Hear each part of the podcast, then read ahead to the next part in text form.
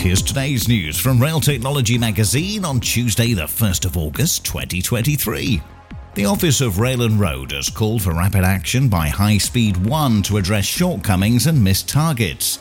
In its annual assessment of the high speed rail link between London and the Channel Tunnel, it's shown missed targets on train performance, health and safety, and station assets are all of concern. The new tram trains for the South Wales Metro have been unveiled by Transport for Wales. As well as unveiling the new tram trains, the operator has opened the control centre at its new £100 million depot.